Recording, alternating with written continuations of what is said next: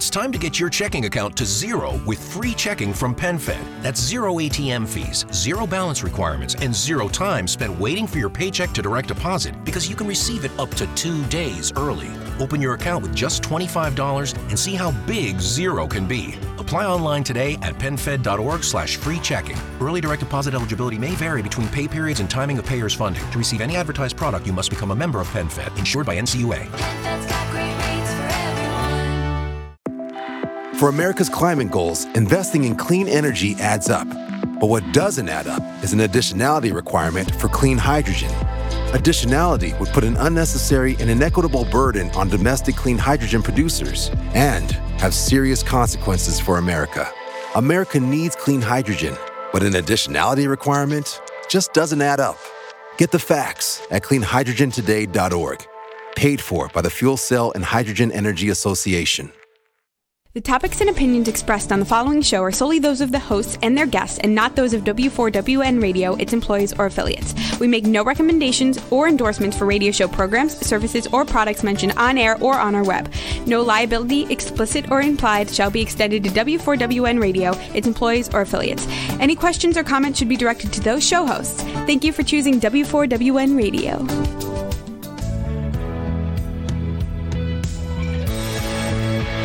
Welcome to Success Secrets Exposed with Sally A. Curtis, where we share stories of challenge, success, and inspiration, along with practical tips and strategies to move you forward to your success.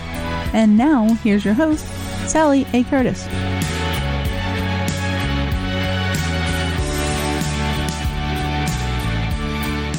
Good morning, good evening, and good day to you. Welcome to a very, very exciting show today.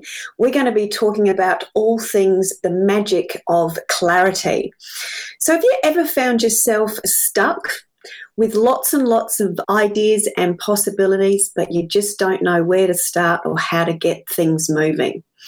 Well, we're going to be talking about just that sticky mess and how you can get yourself out of it by understanding the magic of clarity.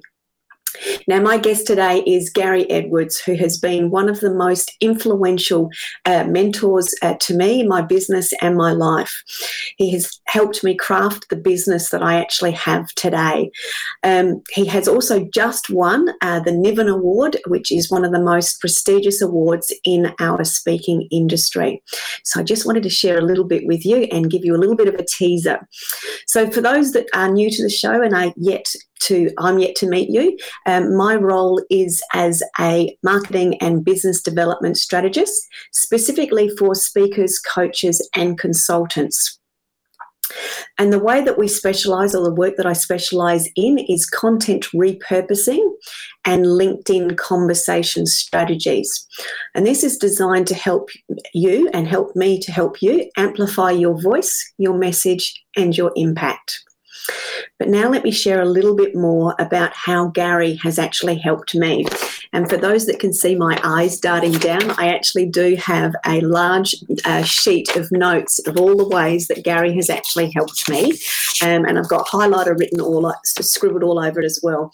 So to give you a bit of an idea, now Gary has helped me um, because his thing is, in actual fact, simplicity and clarity. He's helped me simplify my voice uh, sorry, simplify simplify my words, find my me- voice, find my message. He's also helped me create visual models to help me express ideas and concepts clearly. And he's also helped me craft my programs. So, without any further ado, and with huge welcome, please welcome Gary Edwards to the show, who has had the most uh, amazing impact on my business um, and is going to share some of those insights with you today. So, Gary, over to you. Welcome. Thank you very much, Sally, and thank you for those very kind words. I'm very happy to help you as you have helped me. Yes, thank you very much. It's been a it's been an absolute pleasure, and I love uh, spending time with Gary. And sort of, I always say to him, Gary, I love your brain, just the way he uh, uh, simplifies things. Because I think personally, I overcomplicate so much, and I think this is something that um, coaches and speakers and consultants uh, do do when they get started. We do overcomplicate things incredibly. Um, so, Gary, can I ask you to tell us a little bit more about your intriguing backstory and how it's led uh, to what you do and um, how you do things now, please?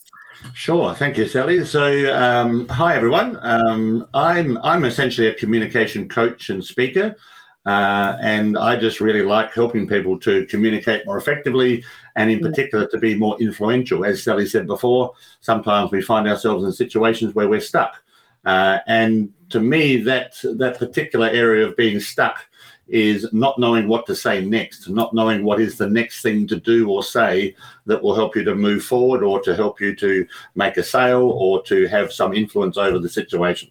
So I've always been fascinated by that side of things about what we say, how we say it, uh, and how we put our point of view across in a way that gets a result that either is what we want or is what, what we as a group want. And so, my background I used to be a lawyer many years ago. I uh, worked in uh, Adelaide in uh, civil and commercial litigation for about 10 years. I started working in a law firm when I was uh, still at university. Uh, growing up, I always, you know, you, you come up with a number of things you want to be, but ultimately I decided I wanted to be either a lawyer or a teacher. So I started life as a lawyer. Uh, I spent about 10 years doing that. And of course, as a lawyer, you learn lots of things about communication and there is no greater communication challenge that I've faced in my life than going into a courtroom and trying to win a case. Um, because not only do you have a, you know, you think you've got a good idea of what your case is, but then there's another person who's arguing the complete opposite. So mm. your ability to get from where you are to where you'd like to be, uh, there's someone standing in the way, and they're trying to take the decision maker, a judge or a jury, they're trying to take them in a completely different direction. Mm. So, so that's a really uh, strong lesson to learn. So I mm. spent about ten years uh, as a lawyer. Then I got into education and. Um, uh, I spent seven years with the University of South Australia teaching young lawyers who had their law degree, but they then had to do a 12 month program on the practical skills of being a lawyer. So I was teaching them how to prepare a case and present it in court, how to negotiate, how to communicate effectively, how to resolve conflict, etc. Um, I also spent some time in that uh, period uh, doing various research projects, largely with the police department, including one which was uh, with hostage negotiators. So we had hostage negotiators from around Australia. Uh, we got them in a room and we asked them, How do you do your job? And how do you know that you're doing your job well? And uh, we spent two days just sort of sucking that stuff out of their head and writing it down, uh, which is then used to train uh, new hostage negotiators. Uh, and the other thing that's uh, an intriguing part about me, um, it's kind of just been part of my life, but it's always a bit of a surprise to everyone else, is that I'm also a professional magician. Not musician, I can't play a note, but magician. So I started doing magic when I was about seven years old, as most magicians I know did. You start as a little kid um, and as I grew up, I started doing uh, corporate shows and 50th birthday parties and that kind of thing. I was never a children's magician. I used to go out and do um, uh, adult functions of one form or another. And the interesting thing about that, Sally, is that uh, at the age of seven or eight or nine, when you do a trick that fools adults, uh, it's a really interesting insight into the way in which people think and make decisions and all of a sudden you've done something as a child that has fooled supposedly smart adults. Mm. And that just gave me a real insight very early on in my life about how we communicate, how we make decisions, and how our thinking process works. Mm. Beautiful. Um, and you often talk about how that um, that complexity uh, or I suppose it's sim- the simplicity in magic, um, but it looks complex, and that's where it's actually fooling people. So tell us a little bit about um, how that magic and all of the experience you've had has helped you really sort of fine tune that complex into simple, if you can. Yes uh, as a magician and certainly as a young magician you, you like to do clever things and you like to do complex things and you practice clever things. Uh, and, and, it's kind of a nerdy hobby and so you learn all sorts of clever things and then you realize that the clever stuff makes no real difference to the audience. They, they don't care that much. And so you end up doing things extremely simply. And I had a mentor here in Adelaide who um, was not the most technically clever magician around, but he was very popular and very uh, skilled at engaging an audience. And so I learned a lot from him. And there is a saying in magic from um, a very old magician, one of the greats, his name is Dai Vernon. And he said, uh, in magic, confusion is not magic. And what he meant by that is if you're showing something to an audience and they can't follow what you're on about and they don't know where it started and then what happened, um, then when you get to the end and it's supposedly the big surprise, they won't be surprised because they didn't really understand what was going on in the first place. Mm-hmm. So confusion is not magic, and there's a there's a little saying around that, and and I I've been uh, this is a real compliment if someone says this to you, which mm-hmm. is that as a magician. Uh, people say about me that I the saying is that I work clean, work clean. Mm-hmm. In other words, what you show to people is simple, clean, and clear, and uh, there's no mess and fuss. There's no there's no unnecessary moves. Uh, you don't drop things, etc.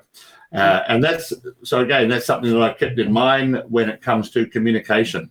Mm. I think from that, and also from my early years as a lawyer, you just learn to keep things simple.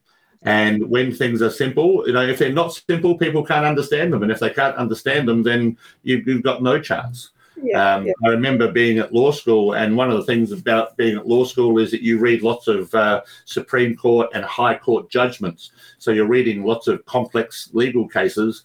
Mm-hmm. And the judges that write them are very clever people, and they write extremely well, and they can write very long sentences that are grammatically correct and legally correct. And you sort of admire that level of skill. But then I came across uh, a judge in South Australia, in particular, whose name was Justice Bollen and he wrote the most simple sentences ever, like three word sentences. He mm. did not try to uh, be clever about it. He just wrote really simple language. Mm. And I remember looking at it going, Are you allowed to do that? I thought I thought you had to show how clever you were. I didn't yeah. know that you could just do things simply. And so he was a great inspiration for me uh, to just keep it simple because otherwise there's no magic in it. Yeah, beautiful. So I, I, you've just you've given me an aha moment of the uh, I'll call it the cluttered mess uh, and uh, the persona that was Sally, where I wanted to be clever. I wanted to be able to have long sentences with big words in it that I could that I would trip over and all those sorts of things. That so it was never clean. It was always cluttered. It was always confusing. Um, and I know how much you've taken my stuff back and it really helped me simplify and uh, gain clarity over uh, the steps and the process processes, and then obviously the voice uh, and very much the, to create that compelling message. So, how do you define clarity? What is clarity? Clarity is the ability to see what the other person's saying, not just to hear it.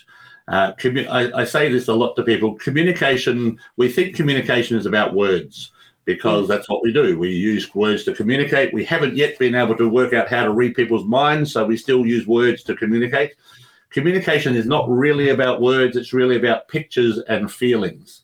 And we use words to create pictures, and those pictures generate a feeling, and that feeling is then uh, the basis on which we make a decision.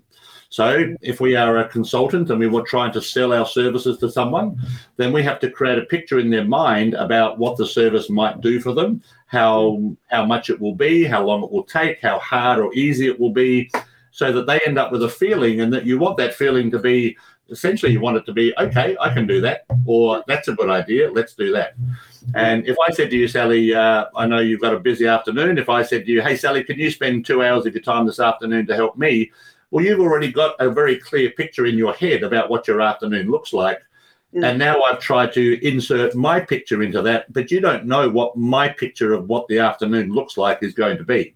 So mm. you're very uncertain and unclear about what I'm asking you to do, and you're very clear about what you already had planned, and so you're more likely to say no.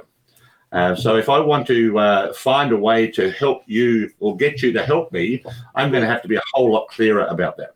So I think clarity is about that picture that we paint in other people's minds. And that's mm. why, you know, simplicity and clarity are just two sides of the same coin unless yeah. you've got a simple message that is easy to understand. Uh, and I've seen this so many times. Unless the message is simple, people will just reject it straight away because they go just too hard. It, it might have a good message, it might be a really great idea, but it's just too hard to understand it, so I won't bother yeah and that and that's where the, you create the pause point in the client's um, mind that you've um, you're not easy to buy therefore they don't get it they, are in that confused state so they reject you because you haven't been easy to buy beautiful so how do you go about helping people to create clarity I, uh, as you know, I sit down sometimes with uh, people who want to be speakers, and um, they have a story, they have a background, and they're saying, "Can I become a speaker? Can I sell this? Can I charge money to listen to me talk?" Uh, mm. I've got this background, and I've got all these ideas, and I want to talk about this and this and this, and I want to talk about mental health, and I want to talk about how to help kids, and I want to help, and they have lots of lots of great ideas. And I say, okay, that's great. Um, now, what we've got to do is to find one message and one audience because you might have 10 ideas or even just three. And I was talking to someone the other day, he had three or four uh, messages he wanted to get out to the world. And I don't know whether he's a, a, good speaker in the sense that he's engaging and so on. And, and those skills can be developed. But I just said to him, okay, what we first need to do is you need a message, like pick one and then we need to see if there's people that would listen to that and find the most logical audience for it. Mm. Uh, and then the third part of that puzzle is ideally you then want someone to pay you to do that if you want to uh, do it for a living. But initially, you just need a message and someone who's willing to listen to it. So I always strip it back to that essentials. And essentially, I sent him away and said, work out what do you think are these four different talks that you've got and what do you think the audiences are and then we'll have a chat about which one you want to try first because yeah. you can't develop and try out four messages you know in four different ways you've just mm. got to pick one and give that a try mm. so I think uh, I think there are. I, I, have this little model for you know me, Sally. I've got a model for things, and um, my model for clarity. I, I, tell people I drive around in my car all day trying to think of little models, and it's a wonder I don't have more car accidents. Um, yeah. But I have the three S's for clarity, and they are simplicity, structure, and story. Mm-hmm. So getting the message simple, um, and it's not that it can't become complicated later. It's not that it doesn't have depth to it. And uh, sometimes people have said to me, "So do we need to dumb down our message?" And I'm saying, "No, it's not dumbing it down. It's just making it simple so that people can understand it. Again, if they can't understand it, then you've uh, failed at the first step. Yes. So simplicity. Uh, yeah, there's just no connection. And, and as you said, they'll just go, well, I've got better things to do than try to understand what you're saying. Mm, so simplicity first and then structure. There are a few different structures that you can use. Um, but people need to be able to see how the bits of the puzzle fit together, and uh, and that gives them that picture in their mind, like I was talking about before. And then the story. Uh, sometimes, you know, in in speaking, of course, we do tell stories. Uh, and that's a way because a story is usually something that's pretty clear to visualize. So that's very helpful. Uh, but in the broader sense of story, people just want to know when they look at you, they want to say, right, essentially, what's the story? What, who are you? What do you want from me? And mm. so our ability to take information and turn it into a story is what I said before about taking words and turning it into a picture. Yeah, beautiful. And I think um, I, I, love the idea that you've come back to that um, pick pick one because I know with, with the work that I do um, and we, where we cross cross over a bit, you have people have such great ideas. They're often almost attached to all three of them. They out of fear they want to try with uh, try you know drive all three but they confuse themselves they don't they're not standing for that one thing uh, and they just get stuck wanting to do the three and i often saying i know you've heard me say you're not going to be married to this one thing forever we just need yeah. to start somewhere and then you can bring the other ones in you know later and it's they also almost sort of go, oh, okay, so I still can bring these ideas. Yeah, yeah, yeah. You just need to start with that one just to make it easy for you. And I, I know myself, I had multiple different uh, ideas and uh, was trying to run them parallel and all you do is confuse yourself and burn yourself out and not make significant forward movement because you don't have that clarity in yourself to build that confidence in yourself to move forward at a, at a decent speed. So that's awesome. So what sort of situations does um, clarity apply or gaining that clarity really apply to You, talk, you, talked about speaking and you mentioned sales and, and, and, leadership in there as well. So give us a little bit more of, oh, and even probably negotiation and, and um, collaboration being very significant. So can you touch on sort of a little bit of each of those elements, Gary? Yeah, sure. Um, very much all of those topics. I mean, people ask me who my audience is, and uh, I say, well, it's kind of anyone who needs to communicate. But I spend a lot of time working with uh, leaders and managers uh, mm. who are trying to get a message across.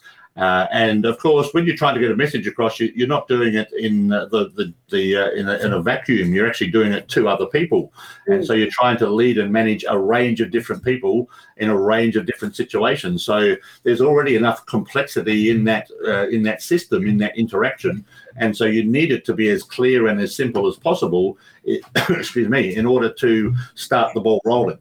So, uh, in leadership, um, leadership is about helping people to understand where we're going and why we're going there.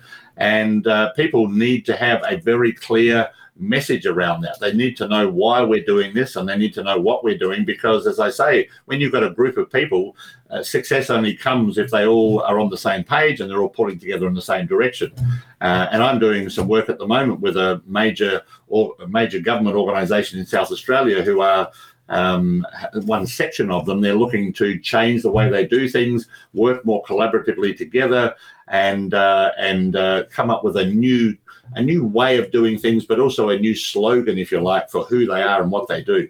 And it's very much about just keeping it simple so that everyone can buy into that vision. And you mentioned uh, collaboration as well. Mm. Collaboration is a word that everyone loves, uh, yeah. and but re- research shows that everyone likes the idea of collaboration, but no one actually wants to do it. Uh, and the reason, re- and, and every time I say that, people go, "Yeah, that sounds right." You know, I'm told I need to be collaborative, but I'm busy, and, and that's the thing there. You know, people don't collaborate because they lack the clarity on what does collaboration mean, and what they think it might mean is well, what you're asking me to do is spend my time helping you achieve your goals. Mm. So collaboration means I help you. And mm. I've got things that I need to do. And also, I've got uh, uh, outcomes and goals that I need to achieve because I'm being judged in some way by those. They're, they're my measures of success. Mm. And so people lack the clarity about what that collaboration might look like. So uh, they'll stay where they are rather than move towards something different because it's clearer. It's just clearer to stay where I am rather than to help someone else out. And the research does show that collaboration can only happen when people get really clear about two things. The first one is when they believe that collaboration is valuable. In mm-hmm. other words, when they understand what situation would benefit from collaboration. Mm-hmm. And secondly, what it actually involves. And what I mean by that is how much time and effort do they have to put into it? Mm. So, when might it be useful to me to collaborate? And how much time and effort will it involve me in? Mm. And as you can tell from that, essentially, then you've got a picture in your mind about, okay, I can see what this means. And that, then once I've got that picture, I can have a feeling about that. I can say, okay, I feel okay about that. I feel comfortable. I think I can do that. Mm-hmm. Um, and I'll just point out, Sally, that you know, in in telling you that explanation, uh, and this is a little tip for readers, uh, mm. for listeners, sorry, and uh, and for viewers today. Um, what I tried to do there, because I'm talking to you, I'm trying to paint a picture in your mind and in the mind of your listeners and viewers. Mm. And so, in that uh, little phrase, those couple of words, those sentences I just used, I used simplicity and structure and story to mm. actually try to get my point across as clearly as possible. Mm. And what I said in particular was uh, there are two reasons. So I put a number on it. And when you put a number on something, uh, people get a really clear picture about it. Okay, Gary's talking about two things. Uh, I then maintained a reference to those two things. Uh, and I said first this one and then second that one. And as you can see at the moment, I'm actually using my hands, this one over here and then this one over here. So I'm separating the two things uh, from each other. So I gave them a number. I kept those two numbers together. And then when I explained each one of those two things, I gave two uh, different ways of thinking about it. So what I said was when they believe that collaboration is valuable, and then I used the phrase in other words, and I explained it in a slightly different way. Because the first sentence is perfectly clear when they believe that collaborating is valuable. So the words are clear, but the meaning is still a little bit, I'm not Right. sure what that is on about.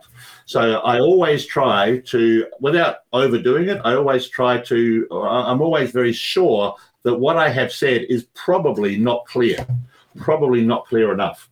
So the first sentence I used in other words, and then in the second one I said uh, what it involves, and I used the phrase what I mean by that. Yeah. So that's some of, some of my favorite words in other words and what I mean by that. And by doing that, you just give people a second chance to listen to what you've got to say and to uh, create an understanding in their mind. And to hear to hear it differently. So uh, um, I've often called those when I'm talking to clients bridging statements. Um, you've got a bridging statement which helps them bridge or sense make or translate it into a way that they understand it. And I know you um, you do you use and talk in your training programs around these bridging statements and and that's um, they're often a reference point to help people uh, or the audience that you're talking to gain greater clarity um, so, can you just um, go through your steps again? Um, because I want people to really hear and benefit from um, the steps that you've just gone. So, just go through and highlight it again and sort of point out the bridging statements and just go through that again so people um, can really grasp those steps because I know how much difference that this has made in my own business. Thank you. Yes, and bridging statements is a great way to put it because again, the word bridging, you know, it brings up a picture in your mind because it's a bridge. It's a little link between this one and this one. And what you're doing is you're saying, here's the words that I used here, and here's the outcome or my, the understanding that I'd like. And I need a little bridge in between the two to get you from what I'm saying to what I would like you to know about this. And Yeah. one thing about bridging statements as well is that you can use them at the beginning. And I did use them at the beginning of that second sentence.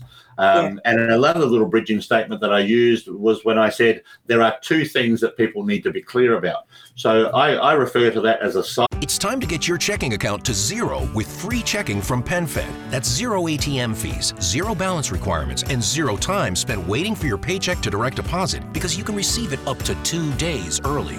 Open your account with just $25 and see how big zero can be. Apply online today at penfed.org slash free checking. Early direct deposit eligibility may vary between pay periods and timing of payer's funding. To receive any advertised product, you must become a member of PenFed, insured by NCUA. That's got great rates for everyone. signpost or a little heading. So before I say before I say something, you like it? Before I say something, I introduce it. Just a little introductory heading. Um, There are two things, um, and if you're going to tell people two things, I always recommend put that little phrase at the beginning. You know, there are three things I need to talk about, or there are there are four steps to this. Uh, Mm. And the interesting thing is that when and what you're doing there, by the way, when I said before about simplicity and structure and story, that's a that's a structure. When you say there are three points or there are four steps here, you're giving people a, a mental list, and uh, so it's a little structure that they can that they can listen to, and they're more likely to be engaged by that. They're more likely to be engaged by the idea that there's two or three things to hear, rather than just a whole range of words. So what I did again was I said there are you know the three steps really that I use. Uh, and by the way, each one of these steps I've realized has got the number two in it, and it doesn't have to be two all the time. But I said there are two things. So the first thing is to do that bridging statement to gain people's attention. Then I maintain that reference to that number. So that's called a hierarchy, you know, first and second. So there's a little hierarchy there. And so, having said there are two things, I then made sure that I said the first thing is this, and then the second thing is that. I've actually had people who kind of halfway get this, and they'll say, okay, there are two things one, blah, blah, blah, and then B, blah, blah, blah. So, so they mix up a number and a letter. Uh, or they get, you know, there are three things, and then they do one, and then they do two, and they forget to do three. They just start talking about three, and you think, are we still on number two? Yeah. When's, when's number three coming? And then they go into a detailed explanation of number two, and they never quite get back up to number three again. So uh, again, uh, one way to think about it, Sally, is to think of it, uh, and you know that I use this analogy as like an iceberg. And you know, you, you, uh, you know, the first sentence is there are two things, and then just underneath that is one and two, and underneath that is a whole lot of detail that I could go into, but I won't go into it before I've explained what those one and two things are. Yeah. So the first thing I did was to number them. The second thing I did was I referred to those numbers. And then the third thing that I did was when I was explaining them, I just explained them in two different ways, just slightly different language and using those little statements uh, in other words or what I mean by that is. Yeah. Um, and that just that just helps people to, uh, as you said, to make sense of it, to see it and to think about it and say, I, I understand the sentence, but I don't quite know what it means. Yeah. And I think that's a really interesting, yeah, the difference between understanding and knowing what it means. Uh, I think two different things. We Mm. often say, "Oh yeah, I get it, I understand it," and if you've got someone to repeat it back to you, they tell you something that was slightly not quite what you meant. Yeah. And that's where you know I've got a background as well in conflict resolution, and uh, we've all been in those situations where, oh, you said this. No, no, I didn't say that. I said this. Well, well, that's what you meant. Well, that's not what I meant. Well, why didn't you say what you meant? And so we use these little phrases. I heard what you said, but I didn't understand what you meant by it. there's so much ambi- ambi- ambiguity uh, within what I think I've said versus what you actually hear or uh, what translates to you. I've been going through an email conversation with a client at the moment, and I'm looking at it, um, and we're going backwards and forwards, and I'm going, "Oh, that's what she means," and then she'll come back going, "No, I actually meant that," and I'm going. Okay, well now you've actually said that. I can actually see that you could probably see that, but on first glance, because there was only three things there, I can only see it that way. Yep. Um, so that's been um, it's interesting when um, and that's all around pers- uh, pers- perceptions and perspectives, isn't it? So mm, Yeah, and uh, that's a really good point because uh, a- as a magician, um, very early on, you learn about perception, and perception is what people think, not what you did. Uh, and in magic, of course, that's the point. You do certain things, but you want people to think slightly differently. So I will say to people, and I will show them that I'm putting, you know, do a card trick, and I'm putting a card somewhere, and I want them to believe that the card is lost, and I have no idea where it is, but in fact, I know exactly where it is. yeah, But and I'm so doing it every time. So it is about creating that perception. Now, one thing about that I have to say is that everyone knows the saying perception is reality. Uh, perception is reality. And I actually disagree with that. I know what people mean by that, but perception actually hides reality. So if you're a mm-hmm. consultant and you're really good at your job, but you can't sell your message and you don't have a very clear message, you may be very good at your job, but people will think you're not good at it. So their mm-hmm. perception hides the reality of it. Um, mm-hmm. so perception, I think, is not reality, but the really key thing that's actually in there is that perception drives behavior. So their perception of you will determine what they do. So it doesn't matter whether you're any good or not; it's whether they think you're any good. And you know, Sally, to put a, to put the shoe on the other foot, you and I both know people who are not all that good at what they do, but they're very good at selling a perception that they are good at what they do. Yes, yes, And so it's it's both. You know, you've got to have the uh, ability, which is great. Um, but if people perceive you differently, their their perception will determine their behaviour. They'll do something as a result. And and if it's just confusion, if they say, look, we all know the phrase, a confused mind doesn't buy. If they're confused, if they don't have clarity, they'll just go somewhere else. Yeah, absolutely. Um, and I wanted to go just backtrack a little bit uh, uh, from a collaboration perspective. Uh, and I know we work in different ways in, in collaboration because yours is more organisational collaboration, whereas the uh, side of things that I've done more is um, individuals, consultants, speakers, etc., collaborating together. And as you said, everybody is excited by the idea or the possibility of collaboration because instinctively they're going to get something out of it. So they're already sort of thinking on, on the eye focus. But I've really found over the years is what, um, or the reasons um, collaborations fall over so much is because um, there's that. Um, perception again that oh i'm going to collaborate with you you're going to do this i'm going to do that. The communication isn't clear. One's waiting for the other one to do something the other one's waiting for the other one to do something and nothing actually gets done because there's been no clear communication as it relates to who's doing what when and what it really means and then when they get over that hurdle they then get stuck into the hurdle well we've had one re- we've had one really good conversation we've nutted it all out but then they don't continue the conversation to get the momentum to actually get the ability to be able to work together and create that magical outcome that they were going to. Can you provide some insights and some examples around um, tips to improve that process? I think you're right on the money. That is the problem. And um, most people would say, I know it's important to communicate. I know it's important to get together and work out what, when, and how. And as you say, they think they've done that and they haven't done it really all that well. I want to just flip that on its head a little bit as well, because um, I think what we need to do is to just totally realize that communication is a flawed process. Uh, it's a bit of a blunt instrument. And so rather than saying, oh, we've had a meeting and, uh, and we've sorted it out, what that really means is we all have good intentions. We all like each other, kind of. We've got good intentions and we want this to work. And we think that communication is actually a really good way to do that. What we've got to do is flip that on its head and say communication is an average way of doing that, but it's the only way we've got. We don't really have another way. Like I said, we can't read each other's minds. So we just have to approach communication and say, you know what, we are probably going to mess things up here. We are probably going to misinterpret. Uh, we are, we, you know, whatever we've done that we think is so good was probably only 60 or 70% good. So if we assume that we don't know what's happening, or if we assume that things will go wrong, then we pay more attention to the idea of making sure that we are clearer, not just from the beginning, but also through the process. And I know that when I have run um, training programs, for example, uh, and you know, you give the group of people an exercise to do, uh, and when I teach other people how to do this, I always say, now, don't give them three things to do, even though that sounds pretty clear and pretty obvious, because it's just too much information. Too much information for people to absorb three things and do three things.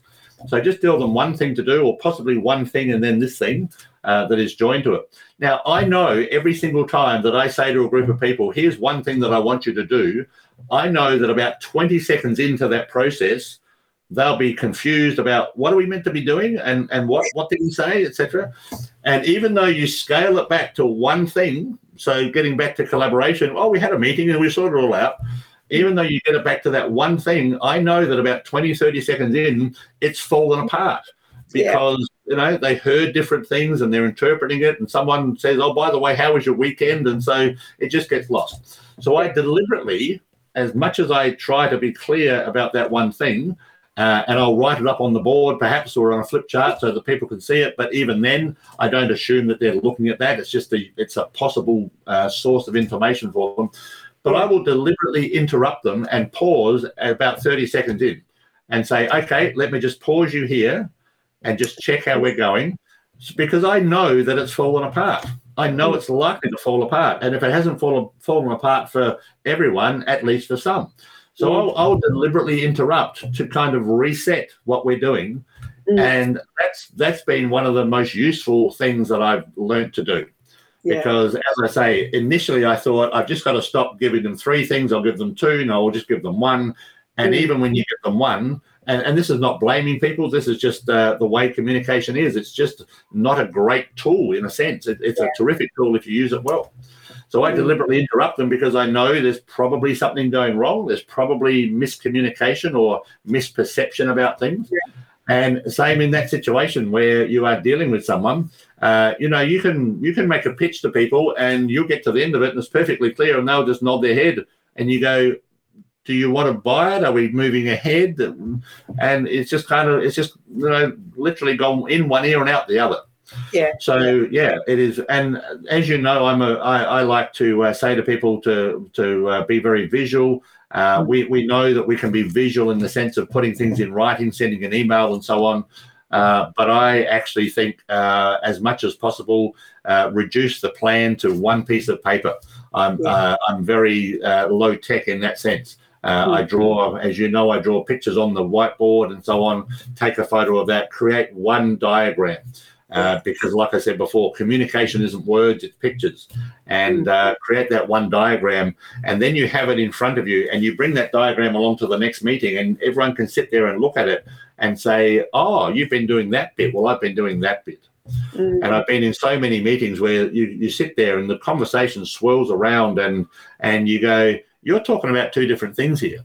And so Mm. I've done a quick little diagram on a piece of paper, and Mm. I've said, I think you're doing this bit, and I think he's talking about that bit. Are you right? And they go, she says, yeah, that's right. Yeah, yeah. And that's um, I've always loved, and I think that's when I get the giddiest the most. Where I've got the what I'm going to call looks like a bowl of spaghetti. Uh, there's stuff going everywhere. Um, I used to refer to it as a ball of string in the swimming pool, but you just don't know where the ends are. It was all in the middle. So that was Sally with all of her content and all of her stuff going everywhere. No one could get hold of it. The piece of string. They were just wondering whether it was even safe to jump in whereas you've actually go okay well it's it's x it's and it's y um, and the visual um, models that you create are so simple with usually as you said the steps that you've got in there which just gives people the the cognition that they go okay yep i can see the bigger picture which is the bigger model. And as you said you, you can then identify well yes i'm over here and you're over there. So how do we get back to the middle? Um, and that's one thing I've loved is the your ability to take the very very complex idea or concept and put it into a very simple uh, model structure that people can follow along with. Uh, that makes it easy for them to uh, understand and, and come uh, come along the journey with you. Well, Sally, uh, John Eales is a former Australian rugby league captain, and uh, since he retired, he's been a, a leadership coach. And he just has a great phrase, which is that as leaders, and and whether we are in a leadership position, we are always trying to lead people in the sense of influence them and change and get them to do things, etc. And he just said this great phrase. He said, "We need to make the complex simple and the simple compelling." The Mm. complex simple and the simple compelling. And because getting to simplicity on its own is not kind of enough. Yeah. Uh, when you've got simplicity, it leads to clarity, and compelling means that they the person will take action. So we can simplify things all we like, but if no one does anything about it, so that's where I think in between the simplicity and the compelling, you get that clarity. And the Mm. clarity is not just I understand it; it is now I understand it and I want to do something about it.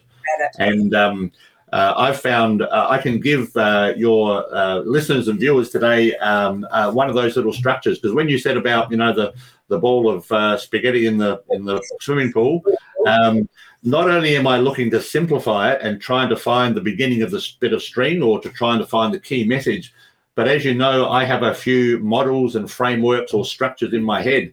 Um, and uh, I just apply them, and I. It, it's a bit like being a doctor. You know, you go to a doctor and you say, "Oh, this is happening, this is happening," and they've got a bit of an idea of in their head about, well, this disease looks like this, and this disease looks like that. So you've got some little patterns in your head, and you're Mm. applying a pattern to that situation, and you're saying, "Is it is it does it fit this pattern or does it fit that one?" And so that's part of what I'm doing as well. And one of the patterns that I use is uh, uh, one called format, which is spelled for and then MAT. And it's just the four questions uh, why, what, how, and what if. So, hmm. why, why is this important?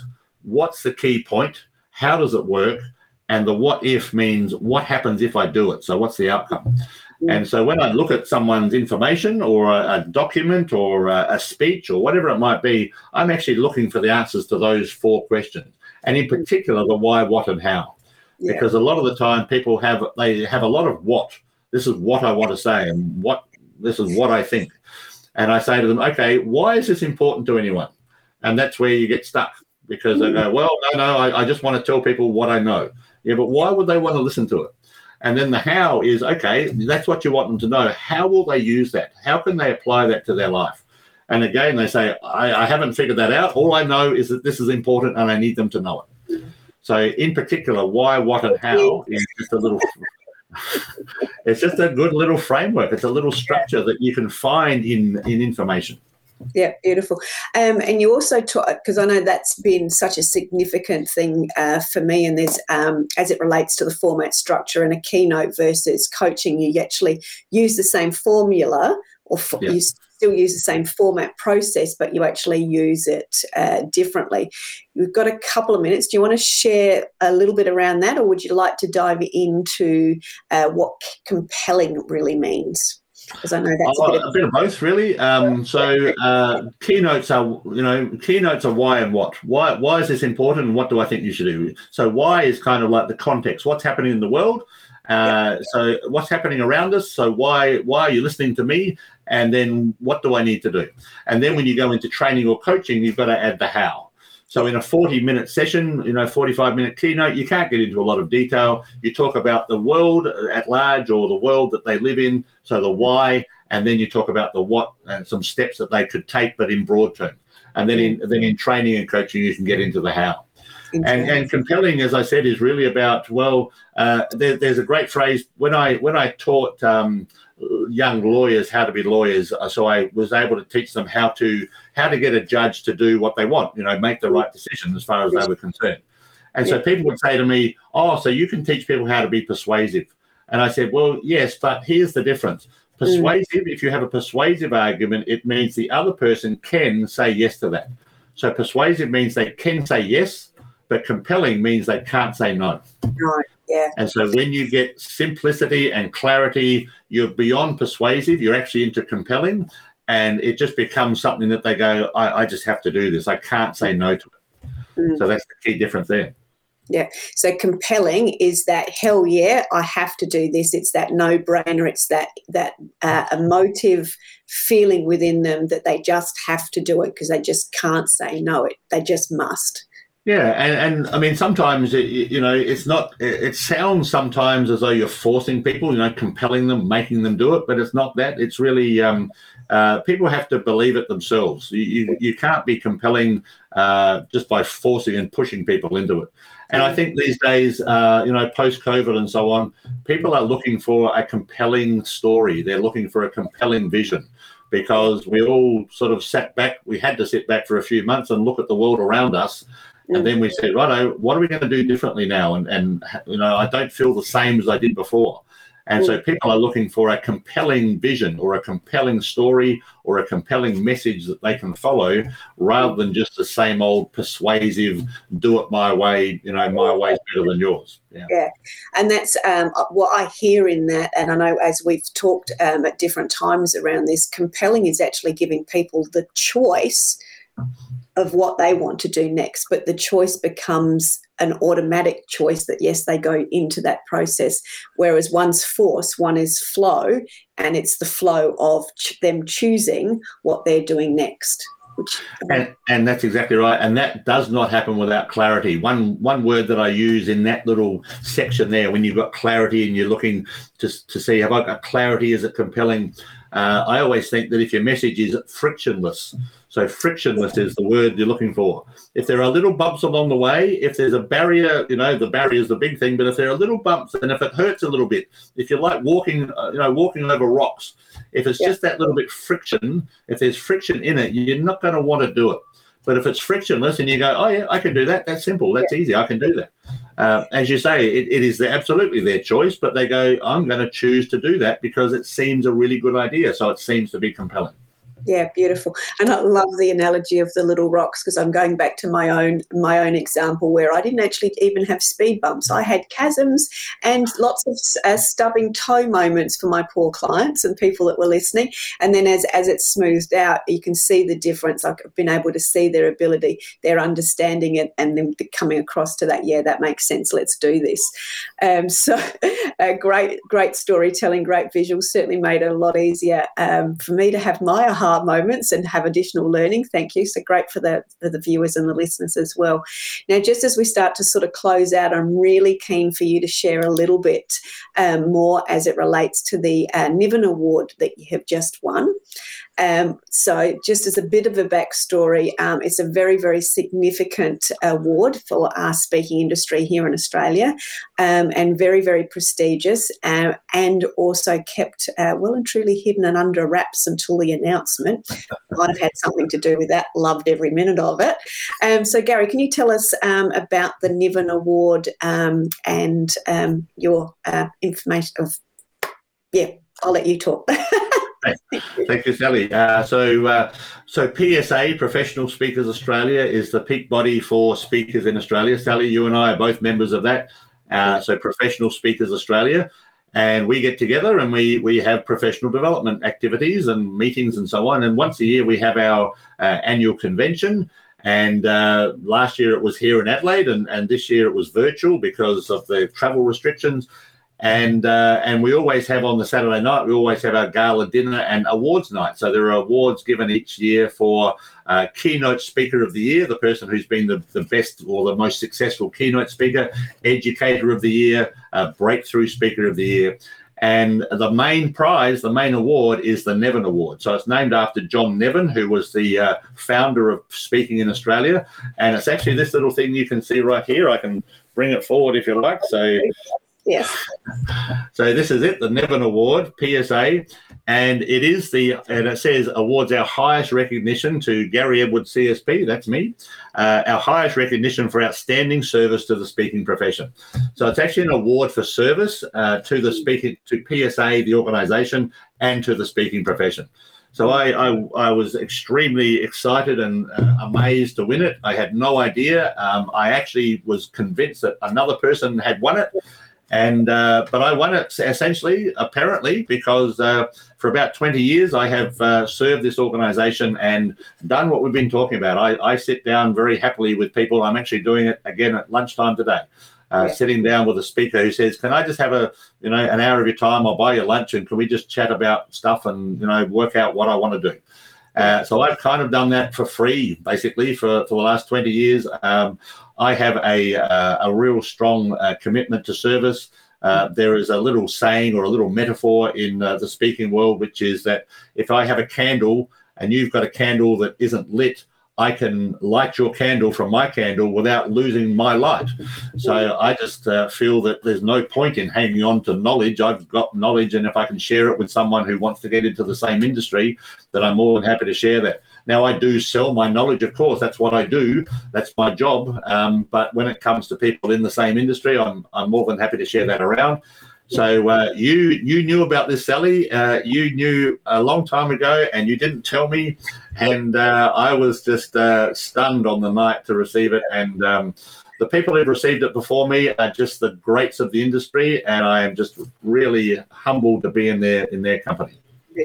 Um, so a little bit of a context for our US uh, winners. I, I've deemed it it's like winning the Go- Golden Globe at the um, the you know the um, Emmy Awards and those sorts of things. So it's the the most significant, and it was a total pleasure to be able to keep it from Gary for an entire and everybody else for an entire month.